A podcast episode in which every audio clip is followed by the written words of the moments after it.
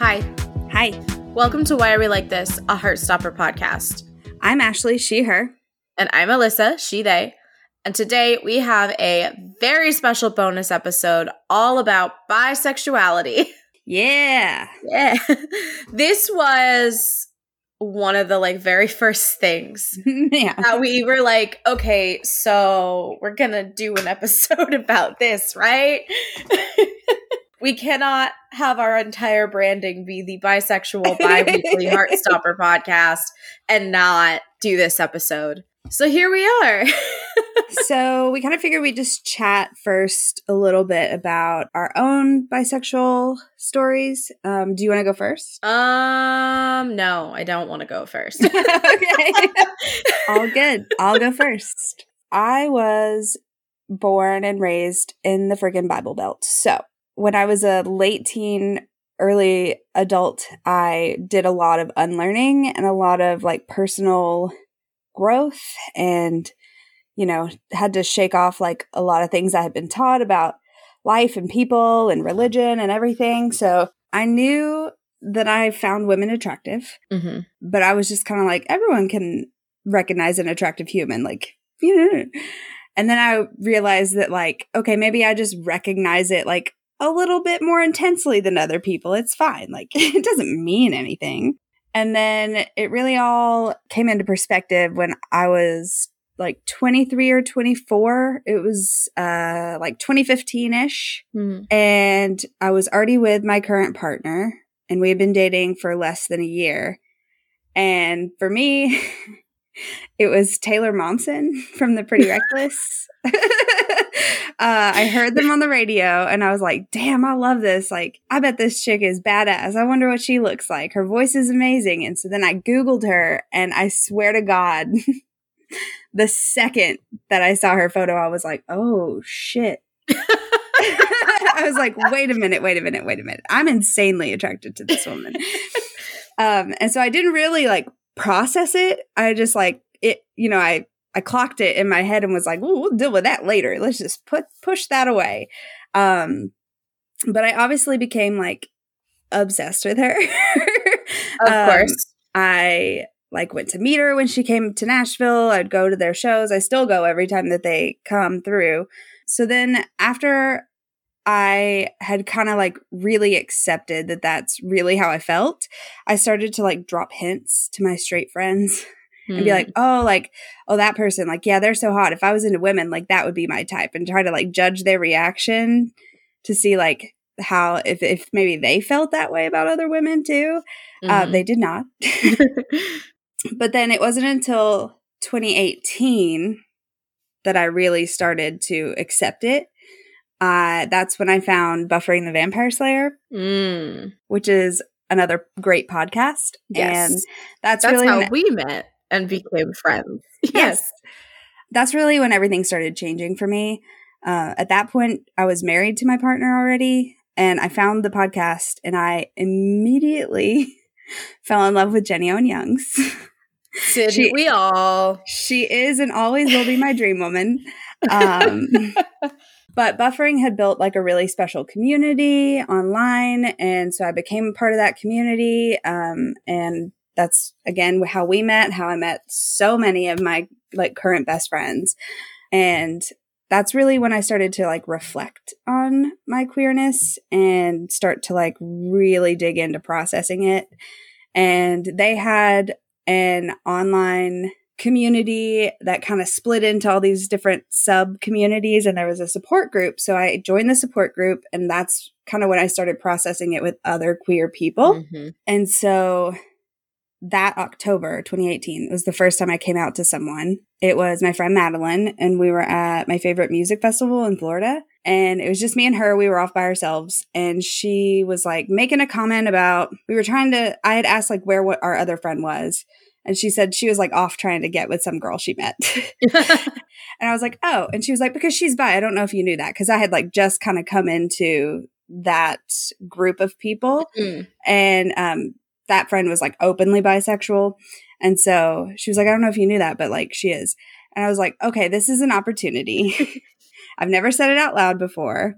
And like to be fair, my friend Madeline has a horrible memory, like the worst memory.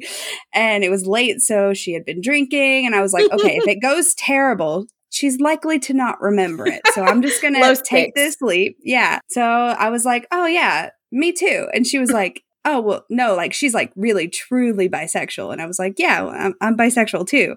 And she was like, what? Since when? so I started laughing and we, I was like, since always, I just, I don't talk about it. And so we had like a conversation about it and went fine. And then, um, shortly after that is when I came out to my partner. I guess it was probably early 2019 and we were at breakfast and I don't we were talking about somebody attractive. I don't I'm sure it was some actress. I don't remember who exactly. And I was like, "Okay, this is another opportunity. I'm going to take it." And so I was like, "Yeah, I think I might be bisexual because I would absolutely have sex with her.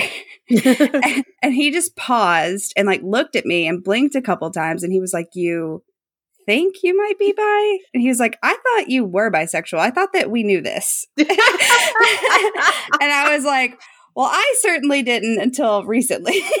and he was like, Well, I've kind of always known. And I was like, Okay, okay. And so that was obviously very like such a relief mm-hmm. and like mm-hmm. very comforting to know that like, okay, he like people are have been accepting so far. Um, and so then after that, I slowly started to come out to everyone except my family. I, I held off on my family for quite a while. Mm-hmm. And then in 2019, like mid year all the way up to like the beginning of 2020, I just had like such bad imposter syndrome. Uh huh. Just like, okay, but like, what if I actually don't like women and I'm just like making this all up in my head, which makes so much sense. I know. but, you know, and so it all just like got really intense for me internally. Mm-hmm. And I started to push my partner away and push everyone away. And then finally, I started going to therapy and working with a therapist, and she slowly worked me up to talking to my partner about it. I was convinced that if I told him that I needed to explore that side of me, that it was going to be the end of my marriage. He had mm-hmm. never really shown interest in anything other than monogamy. Mm-hmm. And so I thought, like, this is going to be the end of it. And in January of 2020, I finally sat down and told him, and it was totally fine.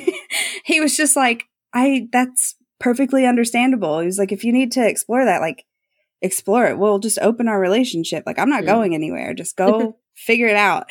And so I feel very lucky to have had that experience as well. And so, yeah, we opened our relationship in January of 2020 and then the world shut down. but it gave me, it honestly worked out great because it gave mm. me the pandemic to like get comfortable with like talking to women on dating apps and like mm. things like that before I actually had to go like meet someone, um, which is just great for my own social anxiety. Mm-hmm. And then like being able to explore that in the years after has really like given me the confirmation that I needed to like be confident in my sexuality and not have the imposter syndrome. Um, and then I came out to my mom shortly after we opened. And once again, my mother just we were eating dinner. I like bought her dinner and took it to the house and we were eating and I like was so nervous the whole time. And finally my dad was like about to be home and I didn't want to come out to my dad yet. And so I was like, okay, I'm just going to have to say it because he's going to be here any minute. So I was like, I actually wanted to talk to you about something. And she was like, okay. And I was like, I just wanted to tell you that I am bisexual. and again, she was just like, I kind of already knew that. and I was like, okay, apparently it was obvious to everyone except for me. so, yeah, uh, the only person that I haven't come out to is my dad. My mom asked me not to after mm. I came mm. out to her. She was like, he won't handle it well. And that felt really shitty and still feels shitty. But also, I don't have a great relationship with my yeah. dad. And so I've never really felt comfortable coming out to mm-hmm. him. But also, I don't hide it. Like, I mean, I have the Buffy bee tattooed on my ankle in the bisexual flag colors. Mm-hmm. I'm very vocal on socials about being bi, mm-hmm. um, including like Facebook where we're friends. So he can see my posts. We just haven't talked about it. Yeah. So my. my story, it kind of, I've, in the last year, my husband and my friends and I have been doing this um superhero movie tournament thing. Mm-hmm. And through that, I've like kind of been like doing a lot of processing of like, oh shit, this was also a part of my like experience. Um, but so like it, I like in the last year, I've come to realize that there's a lot of things that were like cluing me in a lot earlier than I thought. Mm-hmm. I mean, I'll just kind of start like in high school. I, you know, I had crushes on guys, but I was also, I was also that girl who suggested practicing kissing with her friends.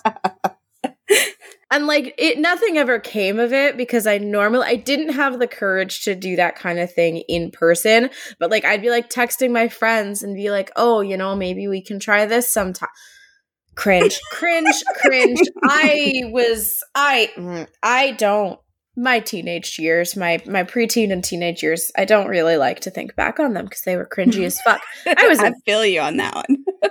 um, I also was like really into like Tumblr and stuff, and Tumblr is super queer, and there's a lot of like discourse around sexuality, but also like allyship or like the 2012 version of mm, allyship. Mm-hmm. And I was like, yeah, I'm an ally. I'm totally an ally. I'm such a big ally.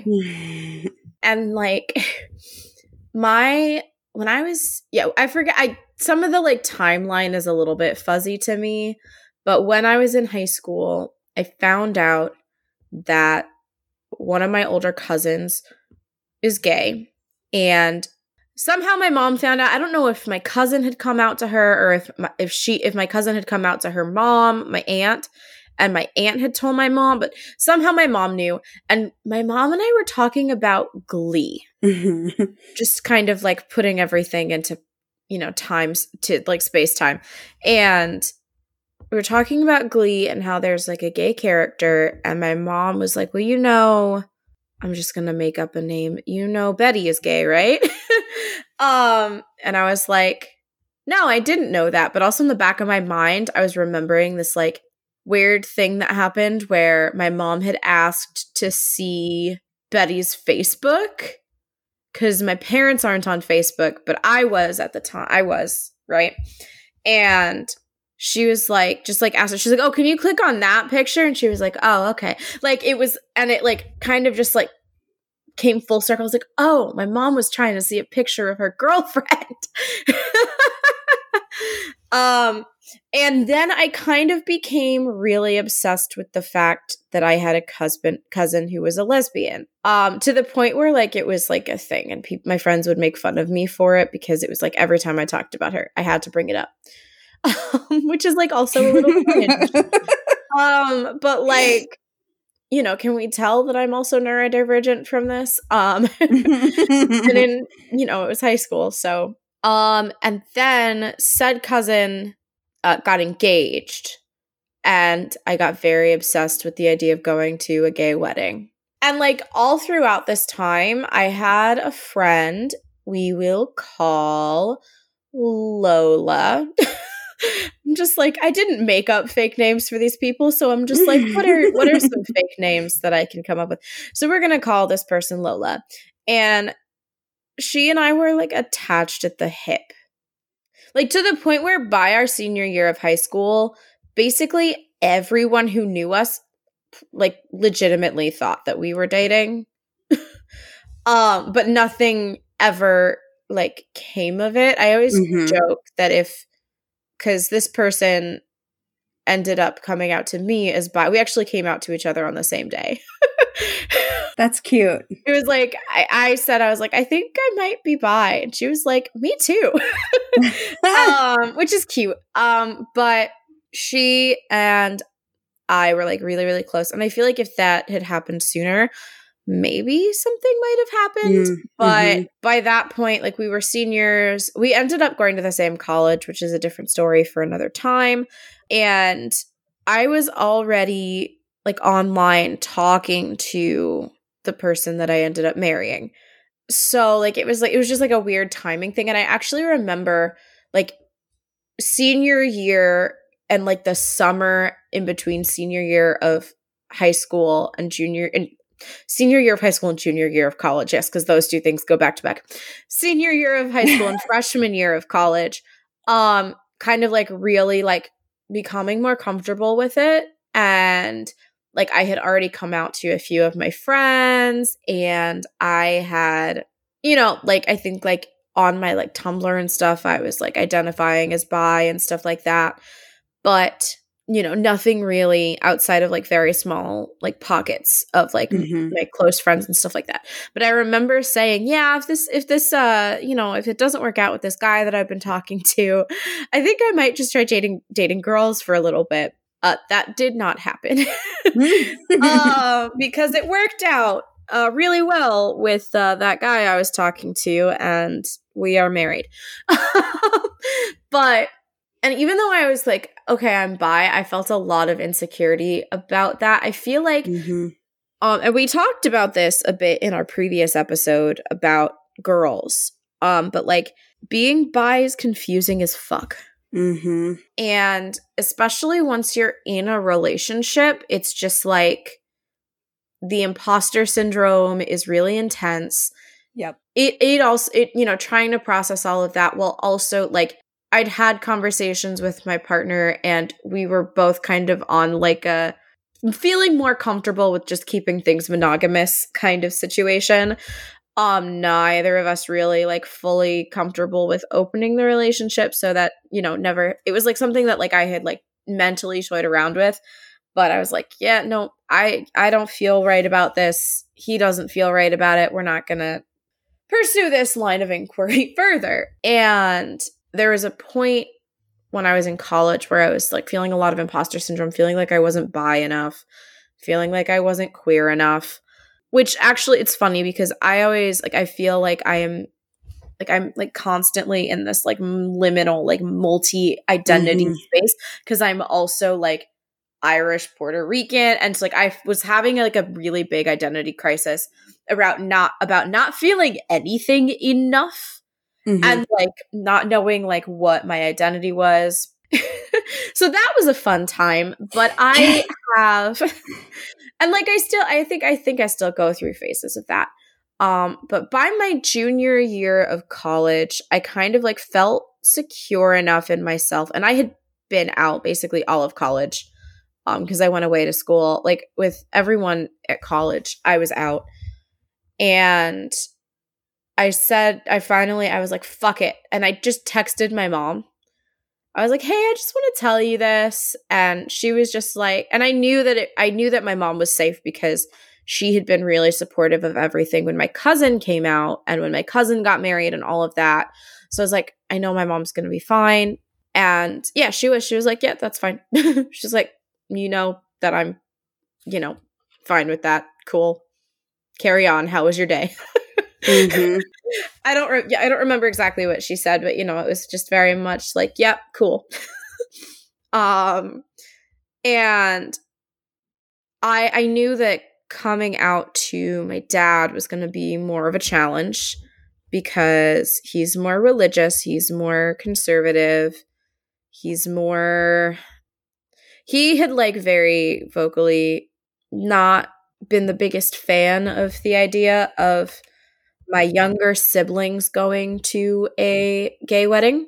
Hmm. Um and like that was like a lot of that was my frame of reference was like and then also like if an athlete or like a celebrity came out he would kind of like grumble and gripe about it and be like Right. oh why do we have to know that or like when gay marriage passed in New York where I'm based you know he kind of grumbled and groaned about that and so I was like oh this is going to be difficult and he and I did not have a good relationship at the time um it's still complicated but you know he and I did not have a very good relationship when I was in high school and in college. So it what actually ended up happening was he and I were having an argument and he used the F slur, um, which is something that he uses a lot he kind of uses all of the slurs.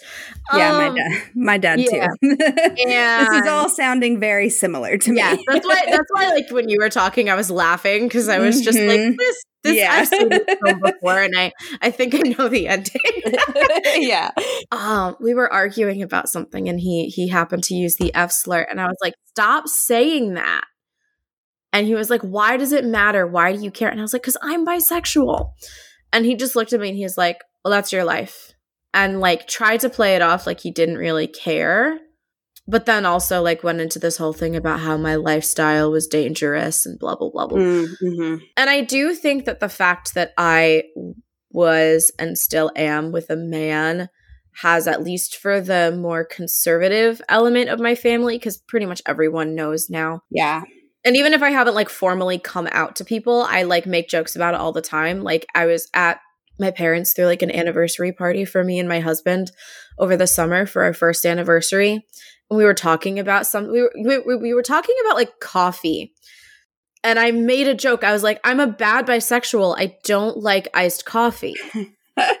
um, you know? And the like three people who knew what I was talking about laughed. like the three other queer people plus. Eddie in the room like laughed and everyone else was like what the fuck but like no one you know no one said anything right you know untoward um they were just confused they were like what the fuck does iced lattes have to do with um I literally had iced coffee this morning. Of course, yeah. I just, I mean, number one, I don't like coffee, but like I, because yeah. I love me a chai latte. I hate them iced. Hate them iced. Mm. I just, I don't, I, I, I don't like iced versions of hot beverages. Frozen hot chocolate, not a thing for me. iced versions of drinks, not a thing for me. That's a bisexual stereotype that definitely fits me because it can be yes. negative two degrees outside. I'm still going to be like, can I get that iced? um, so now it's just kind of like, I just kind of like chill and I'm like, whatever. And I'm that queer English teacher. Um, nice. Nice. Yeah. The queer English teacher that the kids deserve.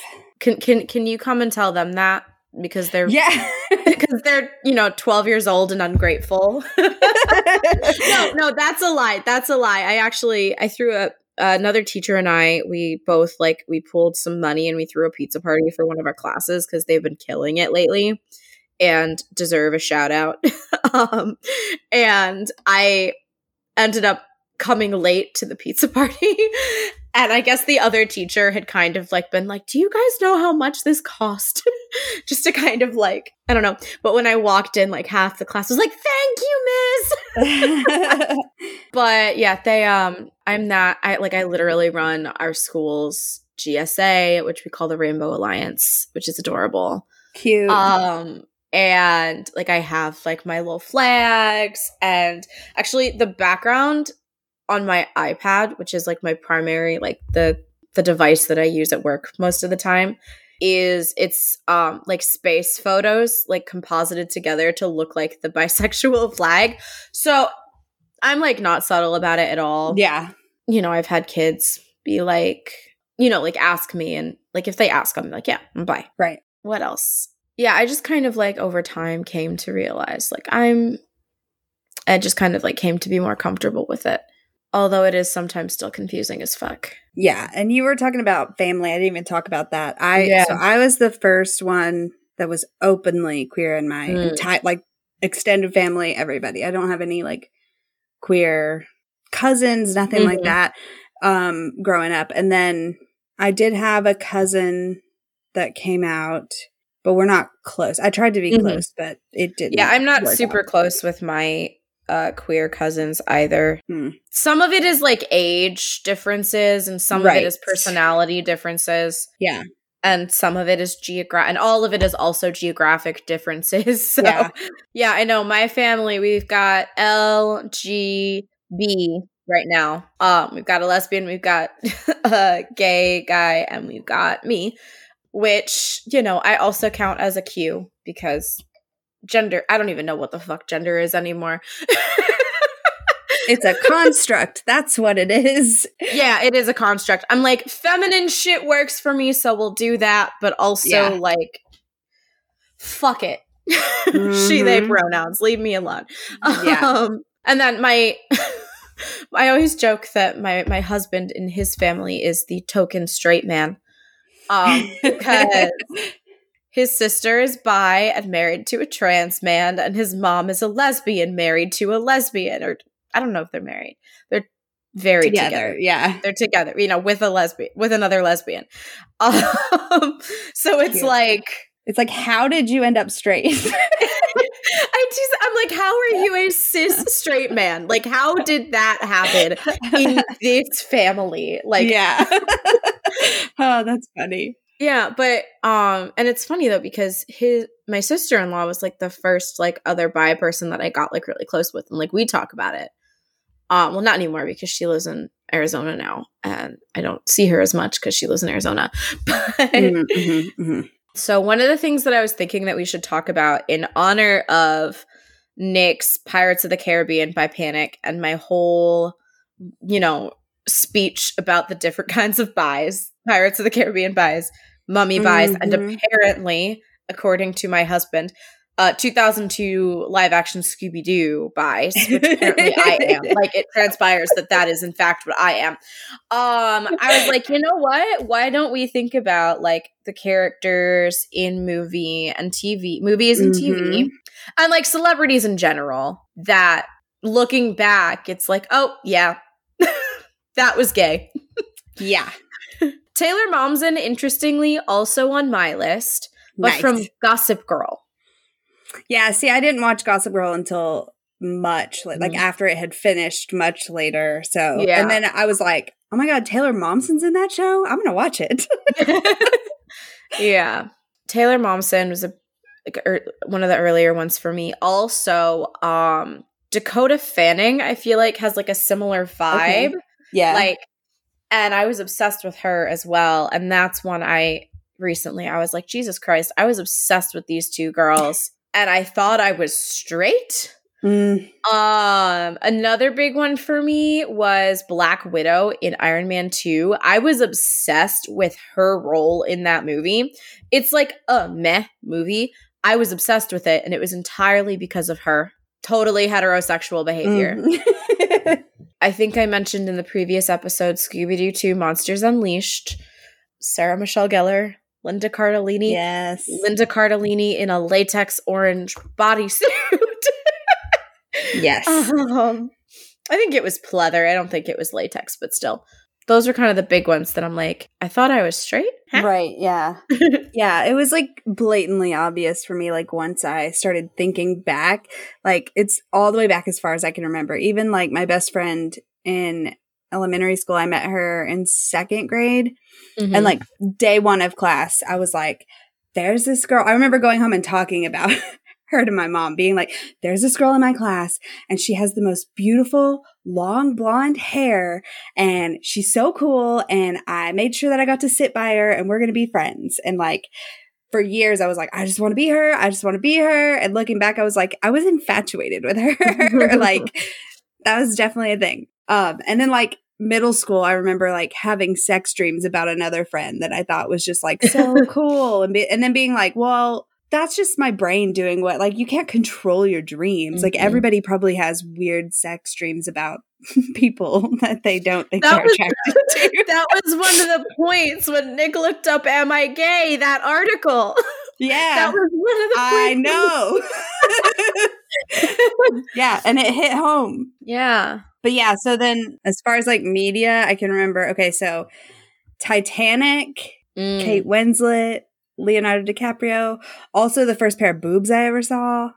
Yeah, yeah. Titanic. Yeah. um, uh-huh. Topanga from Boy Meets World. Mm. I was obsessed with her.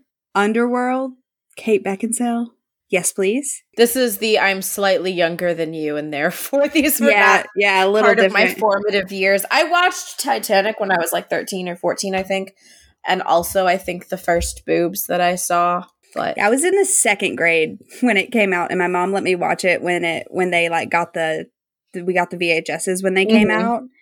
And she warned me, she was like, There's some stuff in here, and I'm gonna need you to be mature about it. So she let me watch it. I guess I was like nine. I don't know. Eight? How old are you in second grade? Young. I was young. seven, uh, like seven, eight. Yeah, I just realized I for like most of my childhood was obsessed with the Little Mermaid and the Wizard of Oz. How fucking gay is that?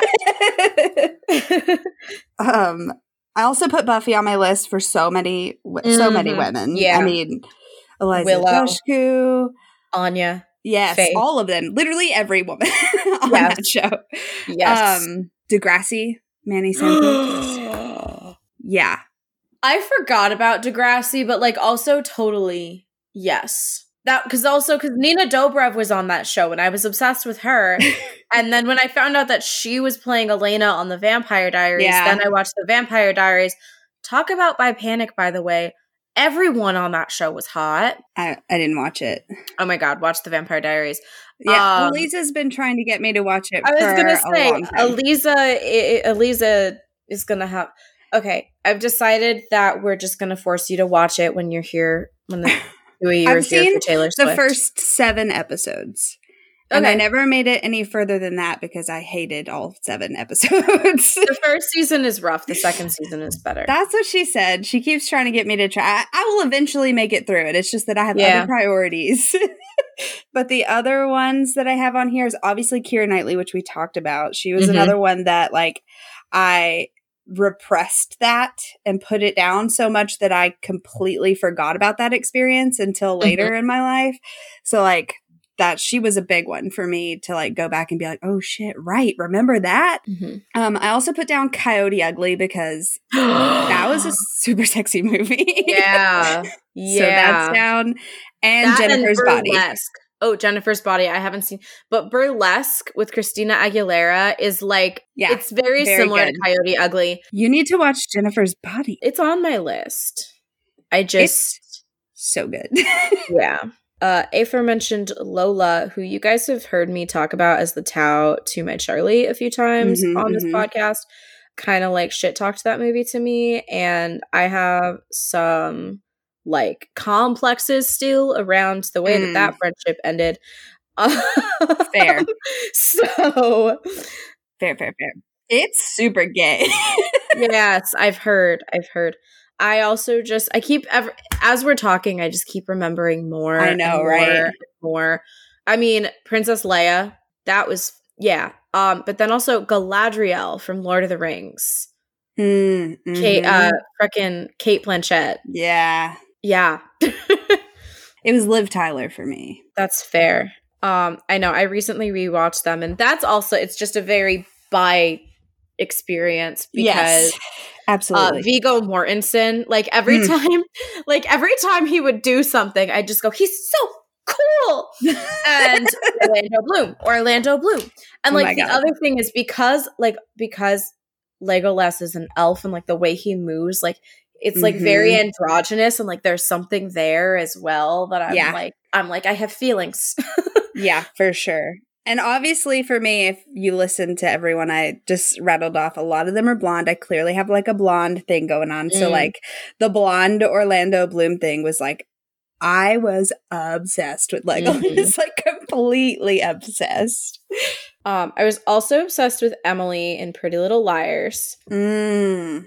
she's the the lesbian character but i kept saying no it's because she's a swimmer and i'm a swimmer That's so funny. and totally not because we both like girls like i it was Hannah for me. Again, another blonde. yeah Ashley Benson is so freaking attractive. yes she is yes she is aubrey plaza Oh my god, yes. Crop i mean taylor we're both obsessed with taylor swift there's something there yeah.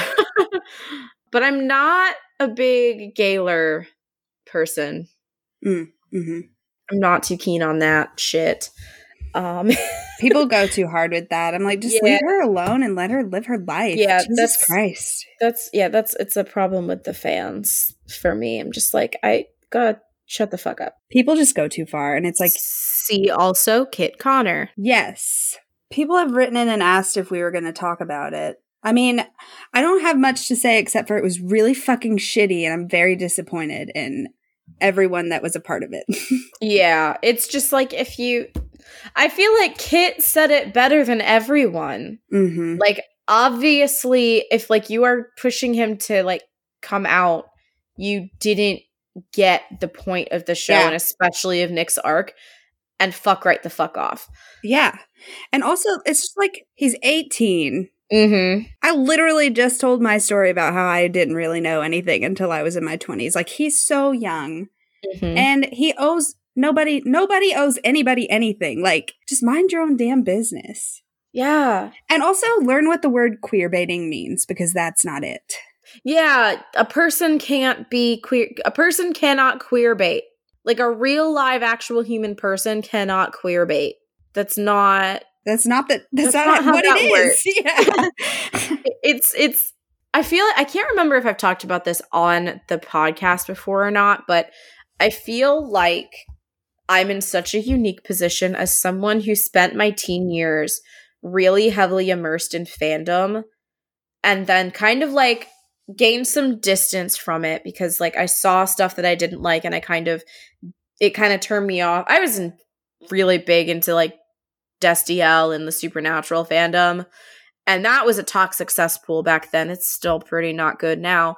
Um and like as like i was just seeing things that just kind of like i drifted away from that. And with buffy and heartstopper and some other stuff that i've gotten into now as an adult i'm kind of like re-entering fandom. But like now as an adult who has experiences with the very toxic sides of fandom and also because I'm a teacher, I Mm. like understand like developmentally stuff. So like there is some space for me to be like, okay, these are also kids. A lot of a lot of it. I can't say for like sure 100%, but you know, a lot of the audience of Heartstopper are kids, are Yeah. young folks who are just wanting to see themselves represented in their media and in the actors who are playing those characters. Mm-hmm. And these are also kids who have grown up with social media, Yeah. but not with any support on how to engage in online community safely or properly. And it's kind of just this environment that is just ripe for this kind of no- nonsense. Um, I mean, it doesn't excuse it at all, but there's just like all of these different like parts of my brain that are just Right. kind of like intersecting to be like, I hate it, I get it, I blame society, I hate it. yeah. so like it's it's really complicated from like a developmental psychology slash social media studies perspective but also from the like there is an actual human person who is being like affected by this in a negative way perspective it's just objectively bad Yeah. and if you are and and here's the thing. If you are a child and you are a part of this, please learn it from this experience and do better next time. If you are an adult and you were a part of this, fuck right the fuck off. Yeah. Absolutely. That is yeah. Like if you are yeah. you should know better.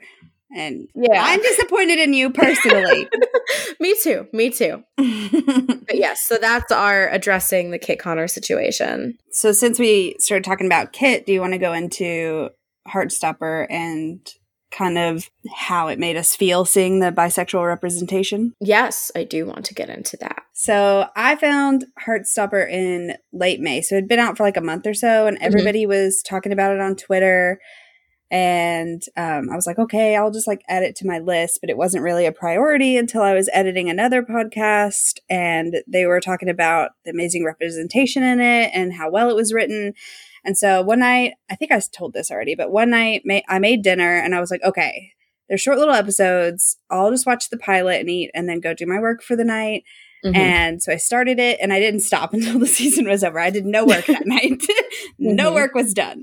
Um, and I knew it was queer, Mhm. but I didn't know that Nick was going to be bisexual. And I remembered when I realized where it was going, I was like, holy shit, not only is this like so cute and so wholesome, but it's a male bisexual character, which we never get Yeah. good male bi- bisexual representation. And I mean, just in general, bisexuals are likely to be characterized as like hypersexual or unfaithful or non-committal or just like general hot messes. I feel like, Mhm. and I, my heart was like about to burst through my chest. I was like, this is everything. This is so Mhm. good. And like even before I realized that Nick would be bisexual, the line and bisexual people exist, I literally jumped off my couch. I was like, they recognized our existence. and then in Girls, when the pirate scene starts and Nick's eyes go back and forth, I just like started crying. I was like, yeah. I related so much to that scene as we talked about last episode. And I was like, Nick Nelson, this like gentle, caring, sweet character is going to be bisexual. Like, and no show or character had really hit me this hard, like outside of Buffy, which is like a, a Mhm. whole nother podcast episode if we go down that. um, but I just like became really overwhelmed with emotion. I like at this time, things were already getting like not great for me. Mhm. And then not long after I found it is when my mom was diagnosed with stage four lung cancer. And so Mhm. that hit me pretty hard. And I went into a really deep depression. Mhm. And with everything going on, I really just fell into this universe. It was like the only thing that made me feel anything. Um, and it made me feel really fucking good too. yeah. So I was just like watching the show nonstop. I was reading the comics nonstop. If I wasn't watching it, then I was reading it. And then at night, I was listening to Cherry ASMR whisper read it to me until I fell asleep. Um, I took a trip to Texas uh, to go to the ATX festival to see a show I worked on premiere. And I like downloaded all the episodes and I watched it like in the airport and on the plane. So I watched the full series on the way there and then again on the way back. um, and then after that is like, I'd say maybe I'd watched the show mm, 15 times before I started being like, I need more. And so that's when I started reading fanfic. and uh That's how Here the spreadsheet came to be. uh yeah, it's a real problem, but it's what I'm happy to have. I I'm constantly reading fanfic every day, and yeah, I have a spreadsheet where I put down everyone that I read and a link to it and a description and then uh that way I can keep them all straight in my head. And also I can share it. Now I know when somebody wants, uh, you know, is looking for something, I can be like, this one sounds like it. This one's the one you should read. Yeah. I can't imagine like if I had this or something like this as a youth, like how much different my journey would be. hmm So yeah, I'm just like really glad that this exists and exists in the mainstream today because it's I'm sure that it's helping so many people, not just young people, but people in general kind of process things and it's going to prevent a lot of pain and suffering that hmm And confusion and. yeah, just by being like visible. hmm and it's a happy ending for queer characters which is really important that that gets portrayed because i feel like a lot of queer media is like tragic mm-hmm. I know my two like go to recommendation, my three go to recommendations for my students if I know that they're queer or like hmm if I, you know, I have pretty good gaydar for my kids are Heartstopper, She-Ra, yeah and the Witch Boy graphic novels by Molly Knox Ostertag. Um, I'm always just like, this is my like baby gay starter pack. yeah for she my was a good one too she was really Yeah. good speaking of She-Ra, there's a good She-Ra podcast called hey adora Yeah. So Heartstopper was on my radar before the show. Um, I knew that the graphic novels existed, but I was a tired uh, full time teacher slash grad student trying to also plan a wedding and also survive COVID. Oof. Um, so and I you had- did it I did do all of those things. I so it, you know I was like that's that's awesome. I'm glad that that uh, graphic novel exists. I will add it to my very long TBR. And then you know you know around like April May when the show came out, it kind of like repinged my radar because a lot of people were talking about the show and saying how good it was. but I'm that person who has to read the book 1st hmm It's been that way since I was a kid. Like there were like movies that I found out were books first that I'd seen the movie and I tried to read the book and I couldn't. Um Mm, and mhm. it, this is like this has been a thing. Another another thing that probably w- should have tipped me off. Sisterhood of the Traveling Pants. Oh, yes, that is a good one. Um but yeah, cuz that was actually that was the book where I realized, "Oh shit, I really can't read things after I've watched the movie Mm, because yeah. my brain like if there's any differences like i can handle the movie being different from the book i don't know i don't know it's weird i don't know I get it. I also like to read the book before I watch the thing. I didn't know that Heartstopper was based Mm. off of a webcomic when I started it. mm-hmm. But I mean, I found out obviously shortly after I watched it the first time because I immediately started Googling and looking at stuff. um, so I, you know, I ordered them like immediately. And then they took, I Mhm. remember three days after I ordered them, I was like, this is taking too long. I'm just going to read them online and then I'll reread them when they get here. yeah i for some reason like i didn't realize that it was a web comic i just thought it was graphic novels oh, okay. And so like I was wanting to watch the show and I was actually I was waiting at the the hairdresser. I was like waiting to get my hair cut. And it was, you know, they were like a little bit behind schedule. And so I just bought all four of them on my phone, if like the ebooks, and I read them. I didn't read them all. Like I read probably like half of volume one before they, you know, ended up calling me to to go get my hair cut but I read it and then I drove home, sat down, and read the rest of volumes one through four. And then that weekend, uh, after I finished reading the books, I went and I watched the show. And then somewhere in there, I found out that it was a web comic. And so then I went online and I read all of the rest of it that was out online but hadn't been published yet in um the uh, graphic novels. And then I this was like just before Alice went on hiatus. mm-hmm. So I went and I subscribed to Alice's Patreon so that I could read the rest of what was on Patreon. Nice. Um because that's the person that I am. I mean, I did the same thing. So yeah.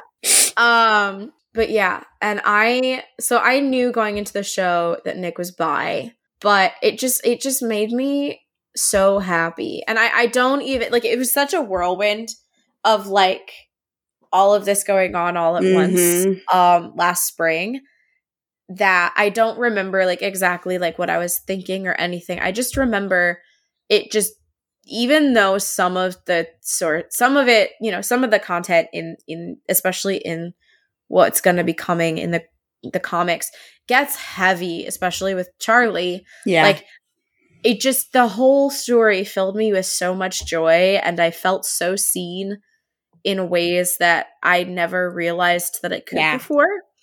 Um and like you you were saying that like we never see bi like male bi characters. Mhm. And like while you were saying that, I was also thinking, I was like, what bi characters can I think of? What like canonically bi characters? Because there are definitely characters that I know of that we can debate till the cows come home. yeah. Um, I think we're thinking of the same Yeah, character. I'm sure we are. but I refuse, I refuse, I refuse to say it because I do not want to deal with I don't want to open that door. nope, nope. We're closing that door and we're keeping it locked and padlocked and spelled shut with magic. Um, um, but anyway, I was trying to think of like characters that are like canonically bisexual, and I mean the number, w- the big one that stuck out to me was Callie Torres from Grey's Anatomy is canonically bisexual, Mhm. and I remember that being a big deal for me because it just kind of like val- validated a lot of stuff for me in a lot of different ways. Mhm. Um, but also that show is just so like melodramatic and like it's you know it's Yeah. Grey's Anatomy. Um, so like as much as I loved Callie, just there was so much drama and a lot of a lot of the drama with Callie's character for a while was kind of contingent upon her bisexuality, like with her relationship with Arizona and also her relationship with Mark. Um, it was just it was a whole thing. And I love Callie, but yeah, Nick it, it's just so good and pure and happy. Mm-hmm. And I think too just the his whole journey and I don't want to like go too much into it cuz we'd spent a lot of time talking about it uh, in girls. Mm-hmm. But um at time of recording, it was 5 days ago that we were talking about that, so it's fresh on my mind. But like so much of Nick's journey and processing is like it just speaks to me so deeply and like it happens for Nick on a shorter time span mm-hmm. but like I'm just like yep this all tracks in a way that just I feel so seen and celebrated I was trying to that- think of another male bi character that we know of and I could think of Darryl from Crazy Ex Girlfriend. Mm, mm-hmm. Significantly less options in the male yeah. category. Yeah. Um, oh, Adam Groff from Sex Education, mm. who I want to put in my pocket and protect from the world. I haven't watched Sex Education yet. It's really good. Yes, I know. Well, so what happened was I watched the first episode and as I was watching it realized that my brain was not in a place to process new media. so like I had to stop watching mm, it. And go back to Buffy and the West Wing on constant rotation. Yeah, fair. Oh, you know who else though? Is Michael Guerin from Roswell, New Mexico. Mm. Is bisexual. Also haven't watched that. I like it a lot. I I I like it better than the original, but that is a hot take that I get eaten up for all the time. I have not watched the original original either, it's just yeah i had not watched it until i started working on another podcast called pass the hot sauce that covers roswell ashley just works on podcasts it's, it is like, my hobby no, it's your hobby is working on podcasts do you have and, a non-monetizable hobby i mean does going to like shows and stuff count? I mean, yes, I feel like I'm counts. constantly going counts, to shows. Yeah. yeah. Okay, that counts. Okay. But yeah, I uh it just makes me happy. I know. It just makes me feel so good. like, yes. that's what I tell people when they're like, but why do you just keep rewatching it? Like, you've literally seen this show like 30 plus times. Why, like, how can you still keep watching? And I'm like, because it makes me feel so good. And also, there are still scenes in it, even though I've seen it 30 plus times where I like can't breathe yeah. because I'm feeling all of the emotion. And it's like, that's rare and I am going to write it out as long mm-hmm. as I can. yeah. So, yeah. So now I do, because it kind of came up when I was talking about how I don't like iced coffee. oh, yes. What I want to talk about our stereotype, the like stereotypes that we embody, but then I also want to talk about the stereotypes that Nick embodies. Ooh, okay. Yes. So what do you think are your uh bi stereotypes? Well, I have blue hair mm-hmm. and I love tiny backpacks. I have so many tiny backpacks. uh, obviously, iced coffee, we've already talked about. Mm-hmm. Like, sometimes I cuff my jeans. it depends on the kind of jean I'm wearing, but I may have intentionally started buying regular length jeans instead of short so you can jeans, cuff them. just so I can cuff them. No comment. what about you? Uh peace signs. Constantly throwing oh, up yeah. peace signs.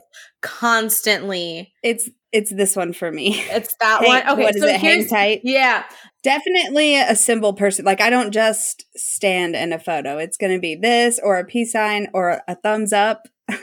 it's something. Yeah. yeah. And then uh, I live in Converse and Doc Martens. Yeah. Almost exclusively. It's Converse and Vans for me. Yeah. Cuffing my jeans. But more than my jeans, I cuff my overalls. that adds a whole extra layer. uh, I own too many pairs of. Oh no, there's number. seven. I own three pairs of overalls. Nice. So I cuff my jeans. Uh jackets. I am a big jacket person. Denim jacket. Same. Leather. I don't have a leather jacket right now, but jackets and sweaters. Jackets and sweaters. And flannels or I'm not so much a flannel person. It's primarily though just because I have so many sweaters that Mm, mhm, mhm. Well, it doesn't get cold here, so I have the I don't have many heavy duty things. I, Yeah. I have just like light cover ups. Mhm. And then, even though I don't like iced beverages, like iced coffee or whatever, I love me oat milk. I put Mm. oat milk in everything. It is my milk of choice. Oh my god, lavender flavored coffees. Mm. Like I lavender scented stuff is my shit. mm, But I also have a honey lavender tea that I'm quite fond of. yeah, there's a place that does boba here not too far from my house and they have a honey lavender boba. Mm. All right, I'll put that that on the list up. for when I'm in Tennessee. Okay, yes. what else? Uh peace signs. I had a clear phone case for a while. It fell apart. Um, but now I have like a space phone case, which also seems very bi. Yeah. Like space space seems stuff. very bisexual. Um, yeah, I think I think that that's I think that's uh pretty much all of mine. But I mean like no, my thing is I am that I like I for me I am just the stereotype that I most fully embody and embrace is just being that queer English teacher. Yeah. Yeah, it's just like my entire identity. I'm just like, yeah, I'm that English teacher. I have no problem. I, I'd say I mean, proudly. it's a good identity to have. Mm-hmm. What about Nick? So the Vans are the obvious one. Yeah. And, And we see he him cuffs his cuff his jeans. jeans. Yeah. Yeah. He cuffs his jeans. Pretty sure he has a clear phone case too. And he's doing the peace sign in the Imogen photo, so That's true. He is doing the peace sign in the Imogen photo. We don't know his coffee order. no, we don't. Alice, what's Nick's coffee order? He seems like a naturally like energetic person who would just Mhm. probably drink like have a morning cup of tea and that's it. That's fair. Um, yeah, so I think that those are the big ones for Nick is the jeans, the Vans, and his phone case. hmm But you know, give it time. Give it time. Yeah, we still have a lot more Nick Nelson to explore. Yes. Um yeah, so but so speaking of having lots of Nick Nelson in our future, yeah. um what what are some of your hopes for seasons 2 and 3 and the bi representation therein? I mean, I've read li- like all the comics, so Yes. I kind of know where it's going. Um, I'm really excited for Proud to Be bi Nick to come out, where he Yes. like isn't hiding anymore, you know, and he's like confident in it. Mm-hmm. I feel like every time we get a moment of him being confident in it, it just like, oh, it swells my heart. I'm like, yes, Yeah. yes, Nick. Yes, Like- I specifically the moment where David is being a shit and he just like Mhm. crosses his arms and is like, I'm bi actually. So what? yeah. I just I want that. screaming. Just I just I just recreate that exact panel from the comic identically with Kit, please and thank you. yeah. And I will be happy. Also, when he comes out in the Yes. room at Paris, Yes. is cute. I'm so and it's cute. not really him being um like overly confident in it yet, but when there is it in the they're at the Eiffel Tower maybe and somebody like cracks a joke about Charlie's love bite Mhm. and Nick turn they like oh so was it you Nick that gave it to him or whatever and then Nick turns around and he's like so what if it was me are you Yeah. jealous like I want I hope that they do that scene too Yeah, I, I mean, I, I just want all of it. No, I the truth or dare scene yeah where he's just like, I know who it was. Yeah. I'm so excited. Oh my god, all of the Nick Nelson in seasons two and three. Uh, but I also, you know where this is going. I am an Imogen. Sh- I I don't care. I ship Imogen and Sahar so fucking hard. I have no grounds for this. but, you know, Imogen is either bi or pan. As we've discussed, that is not a straight Mhm. girl. and I'm excited for that. I, d- I think it would be cool to introduce another bi character for him to have Mhm. like a bi friend to Yeah. lean on, you know? Mm-hmm.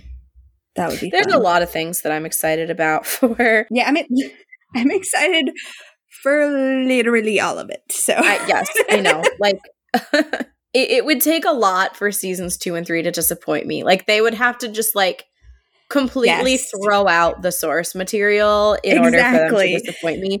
And given that Alice is writing everything, Right. That's it's gonna not be fine. gonna happen. so the last thing we have is we put out a call on our socials for any of our bi listeners to go ahead and share because we are but two people and if you know one bi person, you know one bi person. um, and we just wanted to hear from other folks and get some other perspectives other than our Mhm. own. Um, so we have what do we have? Five? yeah, five five of you wrote in. which is awesome because we came up with this idea three days ago. yes, so last minute. Um, yeah, and like it's you know okay, the people who see this and are by in the next three days. Yeah. Okay. So Rebecca wrote in and said, I was 19 in 1993 and always had dated male identifying people. Uh, I had a friend who identified as female and I was obsessed with her. I would talk nonstop to all my other friends about all of her excellent attributes, which included her winning personality and shiny blonde hair. Relatable. I was at an Ani DiFranco show in Buffalo, New York, her hometown, and she referred to herself as bisexual.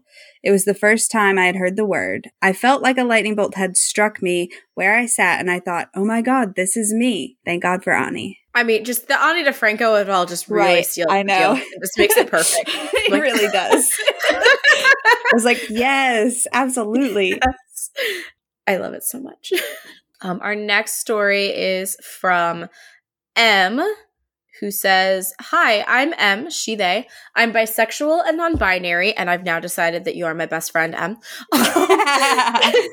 and obsessed with Heartstopper. I found the show first on Netflix and then went back and read the comics. I grew up in uh, NC, which I'm assuming is North Carolina, um, and was homeschooled in a very religious family. I didn't understand lots of feelings that I had until I was studying abroad in Ireland when I was 21. I had to get out of the bubble I was raised in to recognize that I'm attracted to people of all genders. The non binary stuff has only been realized recently, and I'm 39 now.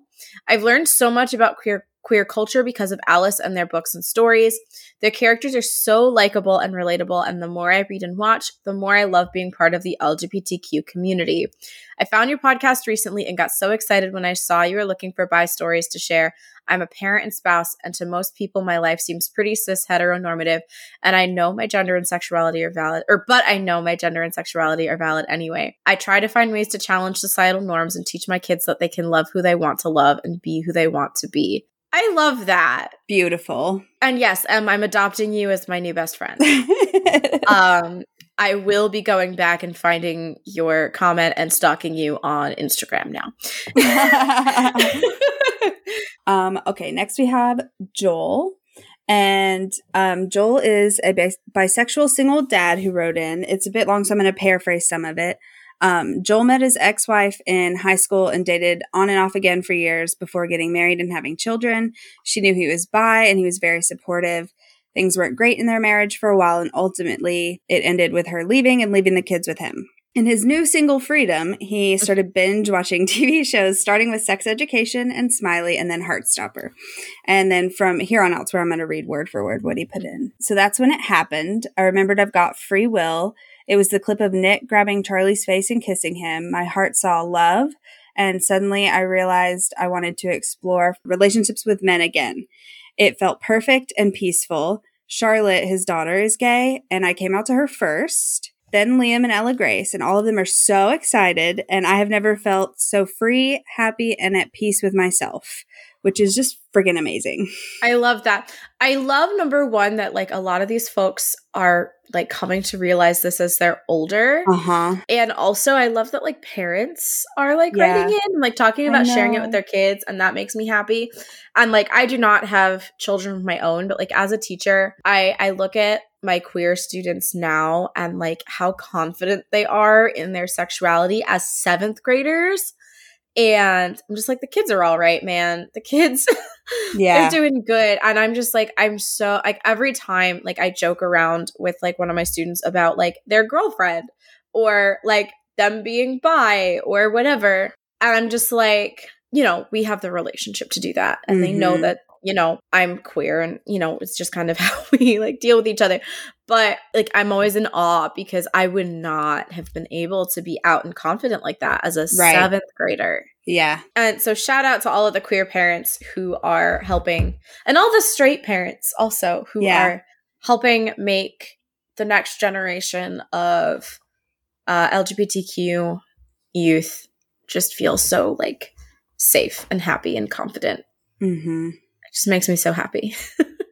Our next message is from Julia, who says, I'm in my late 20s, and when I was a kid growing up, there wasn't a lot of overall queer media, especially bisexual. Yes. and if there and if there was, I feel like it was portrayed negatively, like the bisexual person cheating. That's kind of what I was trying to get at with the the Callie Torres stuff too. Mm. Over the last 10 years, it has started to get more mainstream, but there is something about Nick Nelson that hits differently. There is something more wholesome about his bisexuality. It's not just played as a shock factor or to make the show more sexual. It's real, not just a gateway to gay. He needs time to process and research, which is super relatable. In the comics, when he finally accepts himself, he's not afraid of standing up to his brother.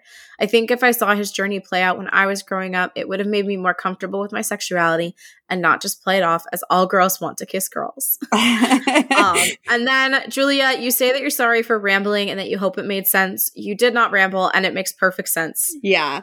Um, and it was very relatable. yes, yes, so Accurate relatable. statements. yes. Um definitely if we had had this when we were younger. hmm All right, the last one we have is from Keaton. And he said, I should have known I was bi from very early in puberty when I wrote in my journals, girls or guys, I don't care, I just want to fuck, which I thought was hilarious. um, but I didn't know a person could be bi, and I thought maybe it meant I was gay. I was genuinely attracted to and romantically interested in women, though, so gay didn't feel right. Plus, it was the early 2000s, so lots of homophobia. Uh, it wasn't until my junior year of college that I had my first sexual experience with a guy. There was a lot of guilt and regret the next morning about what this meant for my sexuality, so I went to therapy. Part of this was because every sexual encounter felt like a test, so I often struggled with getting or keeping an erection because of anxiety. I was feeling very broken and lost. In therapy, I said I thought I might be bi, and the therapist said that research suggests that bi men don't exist, Fucking what? which is horrible and really pisses me off. ew, gross. I'm mad. yeah. It's like as as a person in a helping profession, it's like mm, it just pisses me off that there are people like this in these professions. Anyway, that's a different rant. Uh, Keaton says, I was crushed and angry. Fortunately, I was stubborn enough to mostly ignore the therapist and continue to figure it out on my own terms. I found a sexy blog on Tumblr. I thought you would love this.